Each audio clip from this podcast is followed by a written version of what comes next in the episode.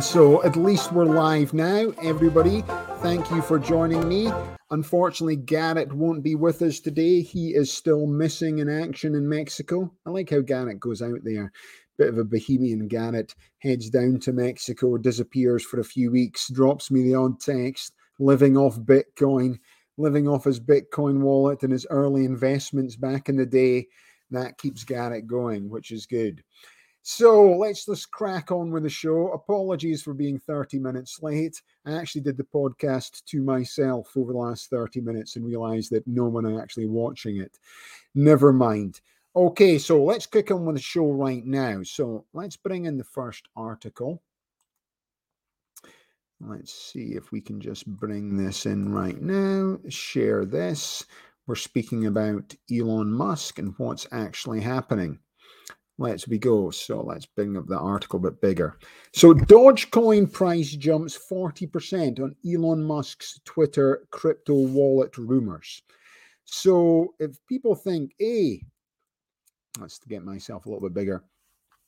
So the price of Dogecoin which was uh, um, Elon Musk's personal baby in terms of investment. Nobody actually knows exactly how much of the Dogecoin, Dogecoin, Dogecoin, whatever you want to call it, he actually owns. I've acquired some of it. It's actually lost quite a bit of money since I've acquired it. But never mind, I bought it because Elon Musk was uh, bigging it up. Currently, it is at nine cents right now. If you're sitting at home I wouldn't. I would think it's worth a little bit of a nibble and acquire some of it yourself. You know, you never, you don't get many chances to come in at things at nine cents. So get into that. Zion coin still at one cents, people. And once we're listed on an exchange, I would nibble into that. Drop me a mail if you want to buy any of the the pre uh, STO uh, uh, stable coins. So what's actually happening and why is it so exciting? Well, ultimately, Elon Musk is out looking to make an acquisition of Bitcoin in the region of uh, $44 billion. Now, ultimately, he wasn't happy when he went in to put his bid in terms of the min, uh, amount of spy bot users in the system. Ultimately, Twitter reckons about 10% are bots. It's quite a lot, actually. 10% are bots.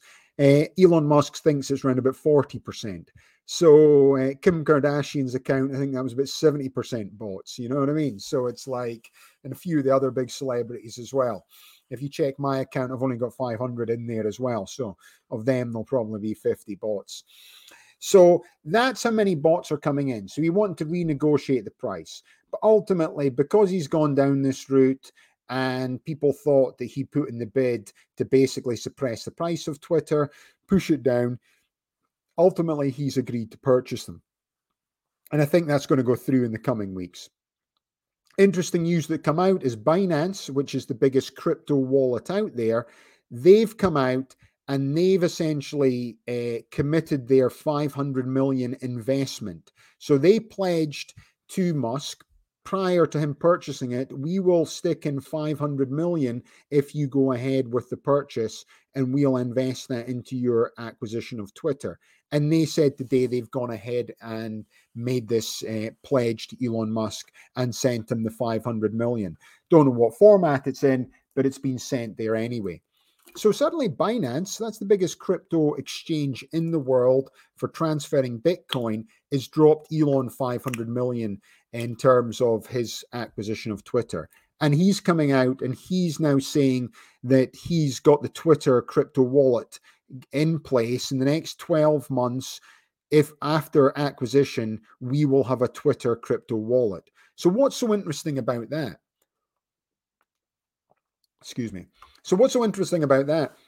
Well, ultimately, it means that suddenly everyone at home, you can actually use um, Twitter now, you can actually do small pledges to people in Bitcoin. So if you see someone out there as an influencer who's doing some sort of, um, you know, influencing, talking about stuff you agree with, you want to do a little pledge to them, you can actually do that in Bitcoin right now. So the system already allows you to do that. What's interesting about what's happening with a, a crypto wallet is that ultimately it'll be integrated into the system. So we will no longer use twin, Twitter as the sort of town hall, modern day town hall crying um, system of freedom of speech. We'll ultimately be using this for every single day purchases. So, in the same way, a lot of the young people now use Zelle, a lot of the young people now use Venmo in the US to essentially pass money through each other digitally and using some form of digital wallet. You'll have your own crypto digital wallet. It'll be integrated with fiat currency as well. So, you'll have your banks originally be hooked into the system. Now, I guarantee the way they're going to develop it, because a lot of people think, oh, well, that crypto wallet's going to be too confusing for me. You know, I use Kraken right now, which is the digital bank from Wyoming. I set up an account. I bought some crypto. That's what I bought the Dogecoin with. It's so easy. It's actually easier to use the Kraken system than it is to use the Bank of America online banking system. That's how easy these systems are in place. So people start to understand that, you know, I want to use some form of um, digital wallet out there. I might want to use uh, Twitter's crypto wallet to essentially buy goods and services, the system in place is going to be easier to use than your current online banking system. So when he actually launches it, ultimately after the acquisition, we're all going to be using crypto to make uh, acquisitions, to make investments, to basically do trades. It'll all be run through to buy goods and services. Everything will be running through Twitter. In the same way Mark Zuckerberg originally wanted to do that with some form of stable coin behind his Facebook, but you know the SEC weren't really happy with him launching his own version of a stable coin where essentially if you're just using a wallet and it's other people's coins and cryptocurrency and uh, tokens utility tokens and all the different types of uh, services coming through what a digital wallet can provide if he launches it through Twitter and everyone likes the system, suddenly it takes Twitter from this essentially social media platform to be integrated into buying goods and services. And then ultimately, that could lead Twitter to challenge Amazon and what they use it for. And ultimately, in order for Amazon to stave off this, they'll probably have it set up whereby this Twitter crypto wallet will be integrated into Amazon as well. There'll eventually be some form of API. You'll set it up, and then you'll be able to go and buy your uh, anything from Amazon through your Twitter digital wallet. And that technology, it's already in place. The technology already works. You just need the big social media platforms to launch this and integrate it. And then, really, how that works and how it's regulated, it'll be how everything goes forward with that. So that's super exciting. It just means that this next wave of blockchain and blockchain technology that people are going to be able to use is just coming upon us. Now, people might think, well, I don't really understand blockchain. I don't understand Bitcoin. I talk about it all the time uh, when I come in here in a basic format. You know, the first thing people normally say to me is, you know, Bitcoin's not backed against anything. It's worthless. Eh, the system will completely collapse. You know, the fiat currency is not worth uh, backed against anything. You know, the US dollar was decoupled against uh, the Federal Reserve back in 1971. So after that point, it was no, it was not backed against the gold in the Federal Reserve you know, the day we open up the Federal Reserve, it'd be great to open that up and see what's in. I just think it's not going to be like Goldfinger when he's trying to blow it up and uh, Sean Connery takes an odd job and they have the fight in the Federal Reserve. It's pretty good for those who haven't seen it. Oddjob eventually dies when his uh, magic hat with the steel rim hits the thing and uh, electrocutes him. But basically, if we open the Federal Reserve there, it'll just be one big IOU from the government. I owe you all this money. So why is fiat currency stopping working and why is this new digital currency now moving in place of it? Well, if you think about current inflation, so right now, inflation in the UK is running 11%. Inflation in the US is running at 8.5%. Inflation for groceries so if you're going down to your supermarket, that's 13, 14%. And inflation for, uh, you know, meat products, if you're looking to buy a steak, if you're looking to buy chicken, that's actually running over 30%. Now, I understand the supply chain costs have gone up, fertilizer costs have gone up. There's reasons why the cost of the goods and services have gone up, but ultimately the cost of this product has jumped up 30%. Now, why is this the problem and why is inflation going so high? And why do people talk about fiat currency and the problems of fiat currency? So, if you think back to Obama when he was in charge of the US, and he bailed out the banks. So when he first came into the took over, won the election, um, uh, he came in as the first African American president of the US. His first job really was to bail out the banks, and he bailed them out in the tune of about $800 billion. So they had to underwrite the banks because we couldn't afford our banking system to collapse. So he essentially had to print an additional $800 billion, pump it into the system to keep the banks afloat because of essentially uh, dodgy lending that they did over that period. You can go into that in more detail. But ultimately, they were lending money they didn't have. They were lending in projects that to people who couldn't afford to pay for them. They were lending money in the housing thing, and it boomed and boomed and boomed and boomed and boomed. And then they were repackaging this debt and lending it to each other. Essentially, banking became a sales aspect People were taking debt, repackaging it, and selling to other banks. People were actually buying this debt were getting massive bonuses, and ultimately the whole thing burst. And then we were in a, a lot of trouble. So the government had to essentially underpin, print more money, and you know bail out the banks as they called it so this 800 billion had to be put into the system now who actually when they put the 800 billion into the system who actually lost out? Well, it was actually the person sitting at home, you and I. We're coming out, the consumer. We always the ones that end up. So when the governments make some big pledge and have to bail someone out, ultimately, a timeline later, we have to pay for this. And it's the same thing that's happened with COVID.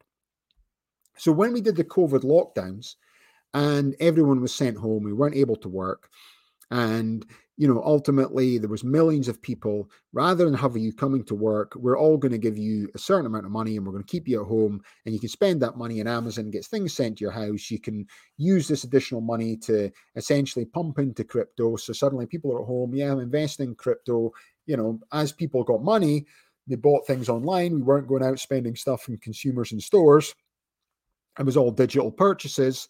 Ultimately, the consumer market changed you know, let's not let's not just blame Joe Biden. Trump did the first massive package in terms of writing, bailing everybody out, sticking essentially over a trillion dollars into the system.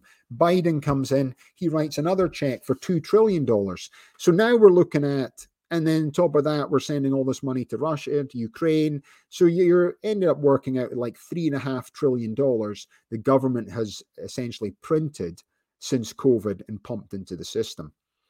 So any sort of activity by the government when they do this, see, the way it should normally work is they should get this money raised from taxation and spend the money that's raised from taxation. Now, what the government's able to do is we're going to get future taxation in place. We'll do a little bit of an IOU, like the Federal Reserve used to do, a little bit of an IOU. We'll take the money now, we'll get it back in future taxation, you know, and everything will be a gooding.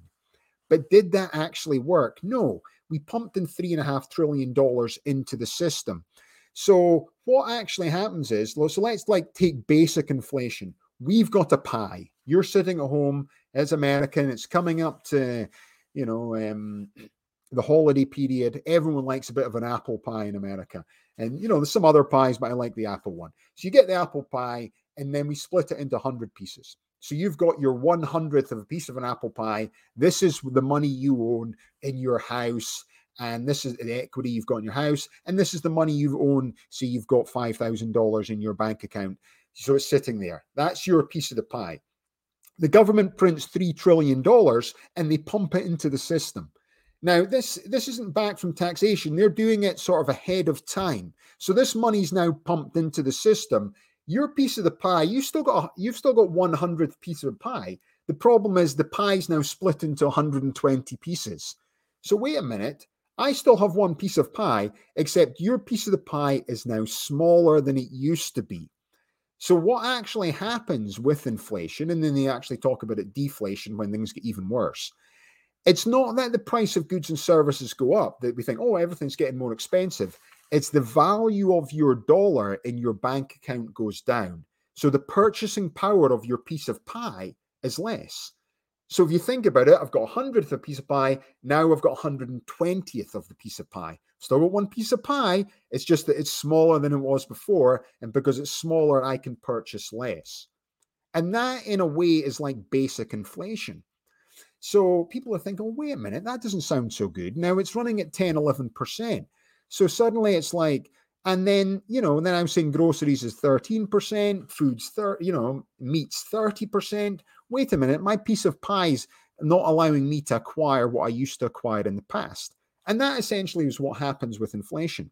And that's what happens with fiat currency. So the government and the, the, government likes bigger government, spend money. We want to spend money. We want to spend more money. Yes, we'll write checks of money we don't have. We'll spend this money, but ultimately the consumer suffers 18 months, two years down the line, and you essentially become poorer because unless you got a pay rise in line with inflation, then essentially what you're able to buy with your piece of the pie is less. And that is it. So suddenly, what happens with Bitcoin and other digital currencies that come out there? Well, there's a finite amount of them. We can actually see this. Wait a minute, there's a finite amount of that Bitcoin. They can't actually print more and pump it into the system. Oh, but it's not backed against anything, but either is the fiat currency backed against anything. Okay, well, Mm, right. And we can see every single transaction on this on a thing called the blockchain, and we can track all these transactions.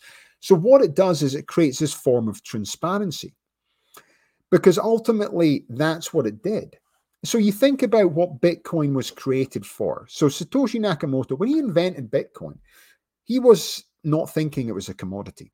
He was thinking it was this technology to do a transaction from A to B across the world using the internet so if you think about the blockchain for people out there, it's the the internet of finance. So the first blockchain, I mean, the first internet came along as the internet of data and information. We can transfer data across the world without having to send faxes. Great, you know, no longer have to send a fax or snail mail, write a letter, send a letter. Boom, we can send an email, and it can go instantaneously.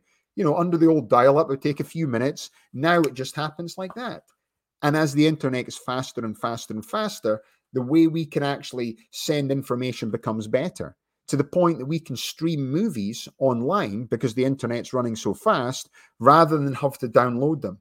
You know, the older generation, and not even that old, younger than me, when we moved to this ability, we were able to download stuff. It would take an hour. I can download this movie without having to go to Blockbuster and get out you know, some form of DVD, come home, sit and watch it. I can download it. It takes an hour to download. Then it's on my computer and I can watch it whenever I want. And they don't have to send it back to Blockbuster. Great, that's even better. But now the, the technology's improved with the internet speeds sped up, whereby now we can just sit and watch it. Yeah, I'm going to watch Netflix. Oh, wait a minute, a little bit of buffering. You get mad at it. What's going on? You know, why, why is my, you know, why is my internet going from 5G to 4G? What's going on with that? You know, why is it buffering? You get mad about stuff like this. But you think of 20 years ago, that stuff couldn't even exist. All these jobs didn't exist. All that stuff never did. This is the internet. So this next iteration of the internet, it's like finance on the internet. Wait a minute. We can start using this technology like finance on the internet. So what Bitcoin was able to do is he was able to buy a pizza across the world. And he and back in the day, and it still works. If I was based, I do the website rebuilding Iraq, you know, big ups to my friends out Rajiv out in India. We'll speak about Rajiv and Indian people I work with already when we speak about uh, Rishi, the new prime minister, in a second. But ultimately, you know, we're doing this website with information in Iraq. We've got a client in Iraq who wants to send us say $1,000 to access this government tender information that we've got. When they would send me the $1,000, this $1,000, it would go from Bank of Baghdad. Then, then normally it goes to Dubai. So it'll go from Bank of Baghdad to Dubai. I'll go from Dubai to Switzerland. I'll go from Switzerland to London. I'll go from London to New York. I'll go from New York to San Diego. And then I would get this thing through in terms of accessing the money. And that process usually took about five business days to send. Now, when you get a printout of this, you would actually see a printout and you would see transaction fees. wait a minute, every little bank, if they've they're passing the money through them, they're taking a little bite of the cherry. Oh, wait a minute, we had to basically change it to a different country. So we had to change it to a different currency. The government, oh, we'll take a little bite of this, and everyone takes a little bite of the pie as it moves along and takes five days to get the information, and your thousand dollars is now nine hundred and thirty dollars because they didn't want to pay the transaction fees. We're sending you money. You pick up the fee. Bank of America shows you a breakdown of transactions. And that's how it worked. And that's the way we sent money across the world. And being able to do it like this, the technology improved a lot to that point. So now suddenly you've got this other technology in terms of finance on the internet called the blockchain. We are now able to send money across instantaneously. Psh, we're, void, we're avoiding international transaction fees. We're, adjo- we're avoiding banking fees. The only fees we're now using are the fees from the wallets they're using to do the transaction for the goods and services from A to B. So suddenly that changes everything. Banking systems are now having to completely change the way they operate in terms of their financial models. It doesn't mean they're going to run out their financial model the way it's running right now you know, the days of banks charging $15 to have the privilege of looking after your money, that's gone. You do not have to pay these fees anymore. I still a member of Bank of America. I still get nabbed with the old $15 fee a month to use their systems. But ultimately, you know, they'll keep doing that until we are no longer happy and everyone moves to online digital banking. Or suddenly they decide that one of the big banks will take the lead and say, you know what, it costs you nothing to keep your money in our bank right now and they'll be like, oh, wait a minute. They'll have to change. They're not going to have the same amount of people sitting out there. They'll no longer charge those fees. So um, we're all going to move to that bank, whether it's Bank America, whether it's Chase, whether it's you know H uh, Royal Bank of Scotland, whether it's HBOS. It doesn't actually matter if you're looking in the UK. These charges will now change, and they will get taken away, and that's about to happen anyway. That'll happen the next ten years. Banks are having to change. So banks, the way banks operate, have to change. It doesn't mean they're not going to lead the field. It's just the way they run their current business model is changing because of this technology. And that's what's so interesting. And then you've got a disruptor like Elon Musk, who's essentially disrupting the energy industry by moving us all into electric vehicles and all into this solar energy because he realized that, wait a minute, the thing that's kept the planet spinning for the last four and a half billion years is this big red thing in the sky that heats the planet and grows everything. Maybe we could just use that energy to basically provide us all free electricity. You know, oh, wait, well, that sounds quite a good idea. You can actually do it right now. But you've got the, you know, big energy companies. And it's not just, oh, well, you know, it's the, the oil companies pushing them down. It's the government organizations as well. If you think of uh, SDG&E, San Diego Gas and Electric. You know, the US right now, if Biden wanted us to go green, he would just say, I'll tell you what, everybody, I'll give you a three month backup battery storage. They already, Tesla already got them. The government can pick up the tab for that. You know, we can spend a trillion dollars making nuclear bombs and weapons. Why can't we pick up the tab for everyone to get a three month backup battery storage? And we'll stick these new types of solar tiles and solar panels on your roof. And therefore, everyone's going to have free electricity. That's great. We'll all come off grid. We'll no longer have blackouts. That technology is in place right now. They just choose not to utilize it right now because there's so many lobbyists, there's so many people involved. There's this uh, period of transition out of energy, but that's what they should do, and they should do that, and we can all have free electricity. But the problem is SDG&E, they, they would be out of business tomorrow. British Gas, the the company that actually sells on gas in the UK, they would be out of business if they did that model. You would suddenly put them out of business. So the government doesn't want to put their main tax collecting systems out of business because where are they going to get money from? Well, we can we can have a smaller government because we don't need the government for electricity. Oh, wait a minute, we've got free electricity. I'll tell you what I'll do. I might start trying to grow my own vegetables because I've got free electricity all the time. Hey, that's great. Wait a minute, I don't need to go to the supermarket. Supermarkets don't want that. They want don't want you everyone. The last thing they want is all of us to go off grid and grow our own vegetables.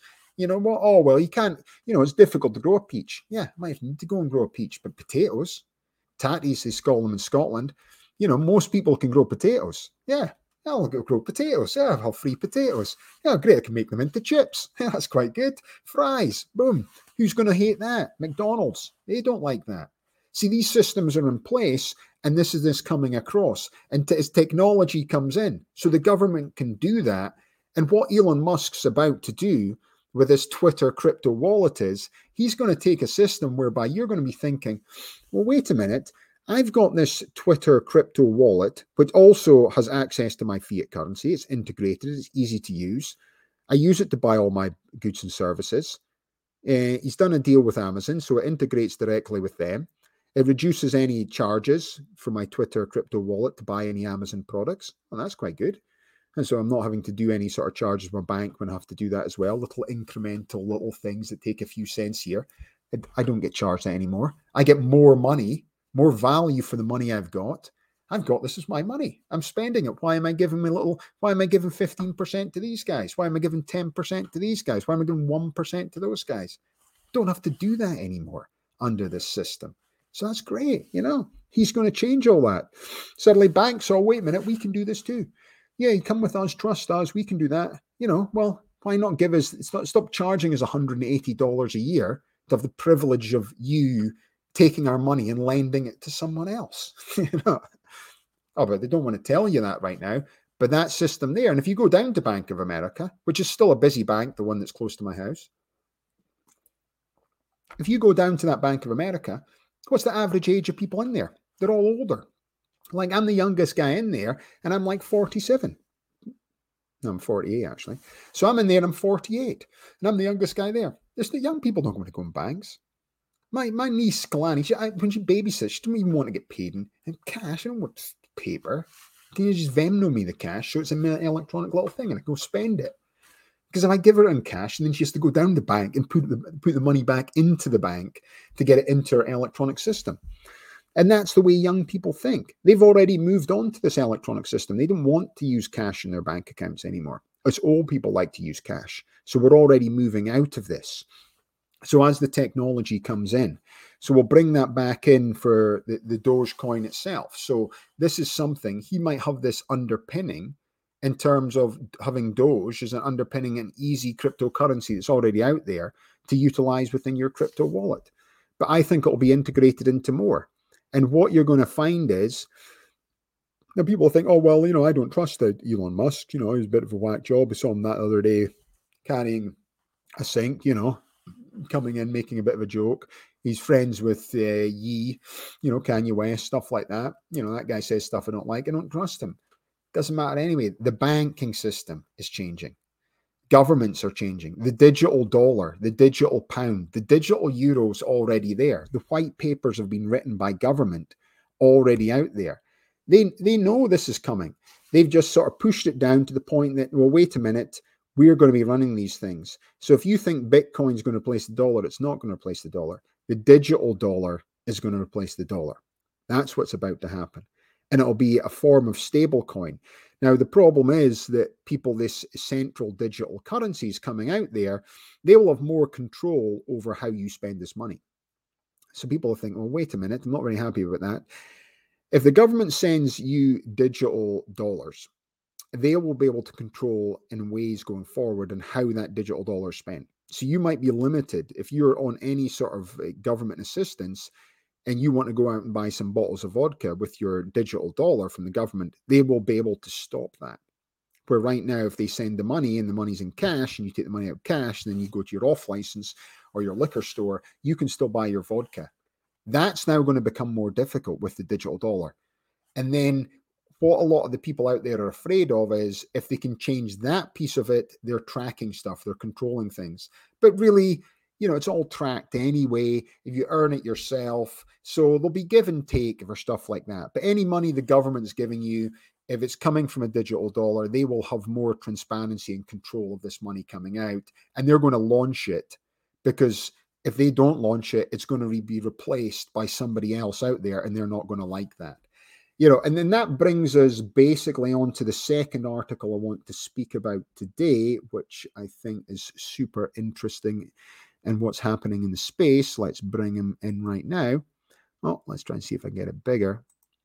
There we go. The new Prime Minister of Britain, Rishi Sunak.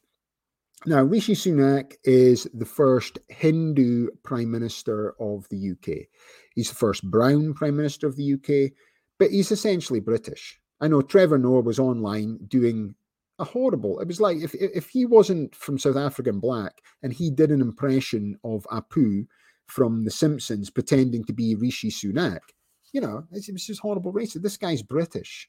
You know, went to Oxford University. His dad was a doctor. His dad was from India, came over. His mum ran a, a pharmacist. You know, he did his MBA in Stanford. He's a financial whiz kid. You know, and what's weird about it is, and this is what's weird about American political system is, they try to take any news out there and fit it into their audience.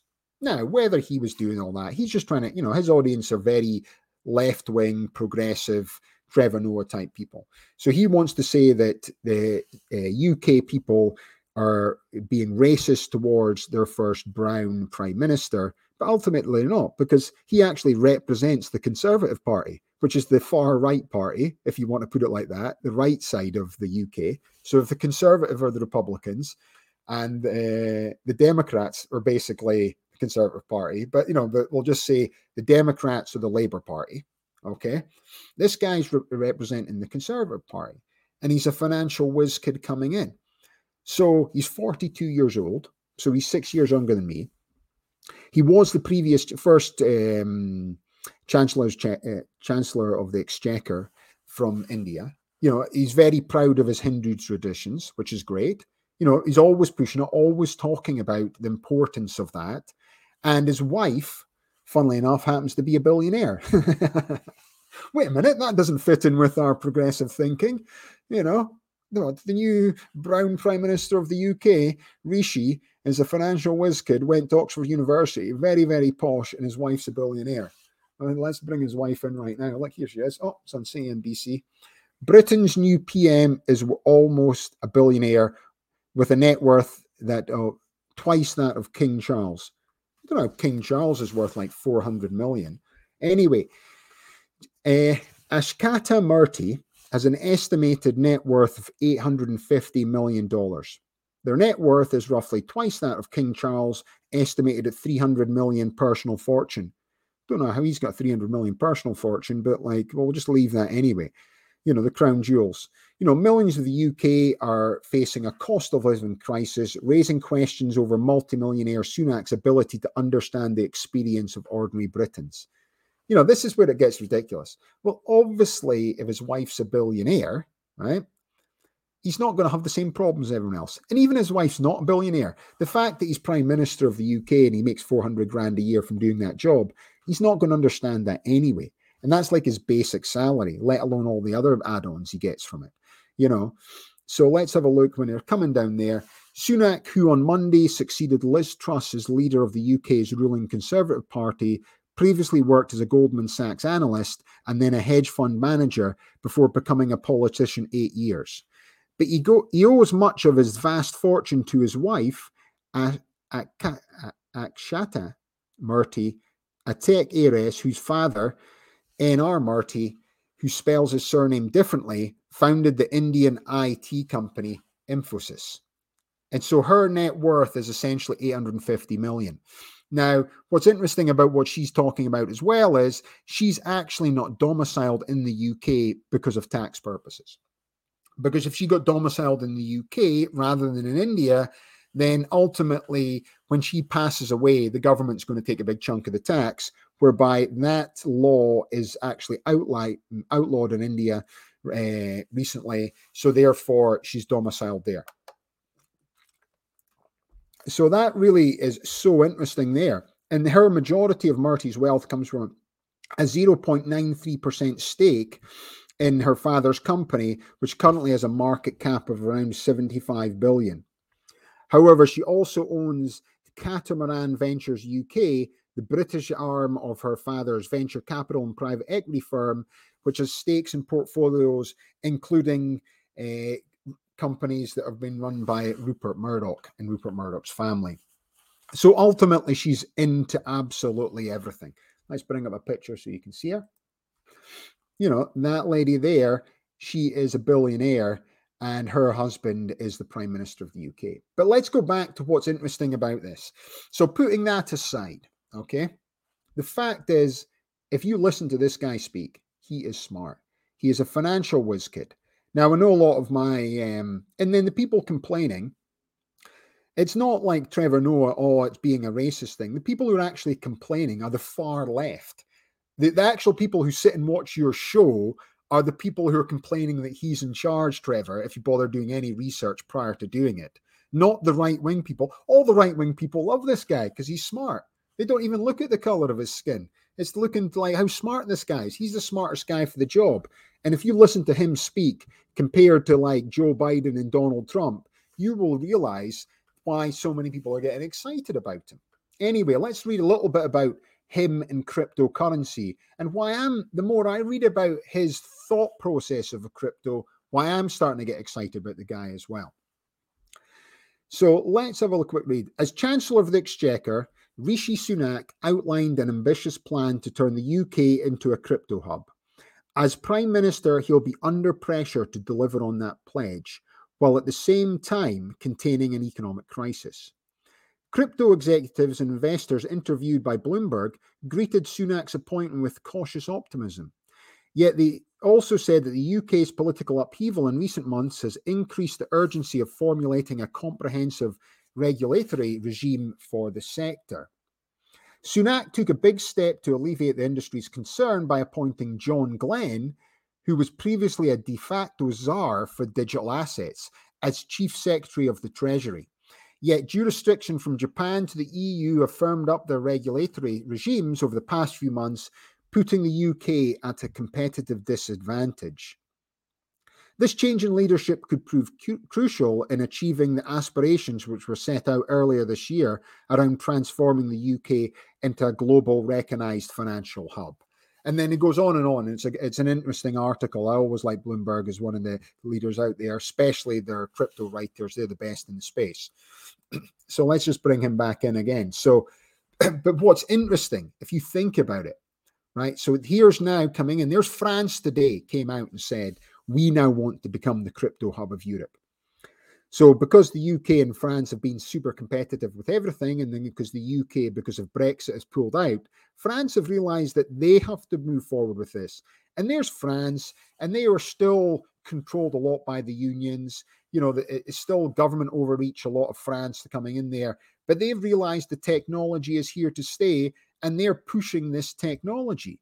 And now we've got this Indian, Hindu, British, financial whiz kid billionaire's wife, eh, billionaire's wife, billionaire's husband running the country, and now he understands that as well. So this is all it's all coming in. The digital pound is coming in. If you think about what we're doing in terms of tokenization, it's fractional ownership through digital assets. Digital. So in, before, when you took an asset, people would hold it by percentages. If you tokenize it, we can actually create it where people can hold smaller fractional interests through coins or tokens. Tokens are easy to understand because when people talk about cryptocurrency and coins, we always think about fiat currency. We don't understand there's different types of this. You know, because there's tokens, there's utility tokens, there's utility coins, there's stable coins, there's uh, cryptocurrency, there's various points of digital assets and digital tokens. And there's more and more ways of this coming in there but if you think about asset tokenization, is there more than you know one type of asset in the world? Of course there is. There are thousands of assets. There's millions of assets. So when we create tokens based against asset, it doesn't mean it's a coin. It's not a fiat currency. That's what's coming in. The problem that I spoke about earlier is the way fiat currency operates is no longer controlled. Now, this technology coming in, you know, when El Salvador were the first country that legalized Bitcoin, everyone thought it'd be disaster, but it's not been a disaster. It's actually worked. Now they've got less red tape to actually integrate that. So suddenly, well, wait a minute, they've done it. Now Panama have done it, and now Belize is about to do it. Well, these countries have got less red tape, and they're able to do this. So suddenly, other countries, you know, the SEC have done their white paper on the digital dollar If you're sitting home, oh, it's not going to happen here. It's already, it's it's all going to happen because they want it to happen so they can control it. And it's going to be easier for them to control. So, yes, it means that ah, you're going to get access to information, but it's a bit like people think, oh, well, you know, I don't like government overreach. Well, if you really want government overreach to end, get rid of your mobile phone. You know, the government tracks me, government tracks me. Your mobile phone tracks you, Facebook tracks you. If you've got a Facebook account, it tracks you. You can talk to your friend on Facebook about any sort of product you want to buy. Next thing you know, through voice recognition, Facebook's punting an advert for it. Wait a minute, how did that happen? And then a couple of months later, when you stop talking about it and look for it, that advert's not there. The next thing's coming in. All that stuff's coming in because of technology, but the technology is making life easier for people and make things more helpful for people. And for people in parts of the world who are unbanked, which still a huge amount of people in the world don't have a bank account and they can't trust their local banks. This technology coming in is going to be very beneficial for them. And what it's going to do is going to change everything. So for people out there, if they want to think about blockchain, they want to think about tokenization, if you think of the internet, originally it was transferring information. What the blockchain is finance on the internet, and it's only started.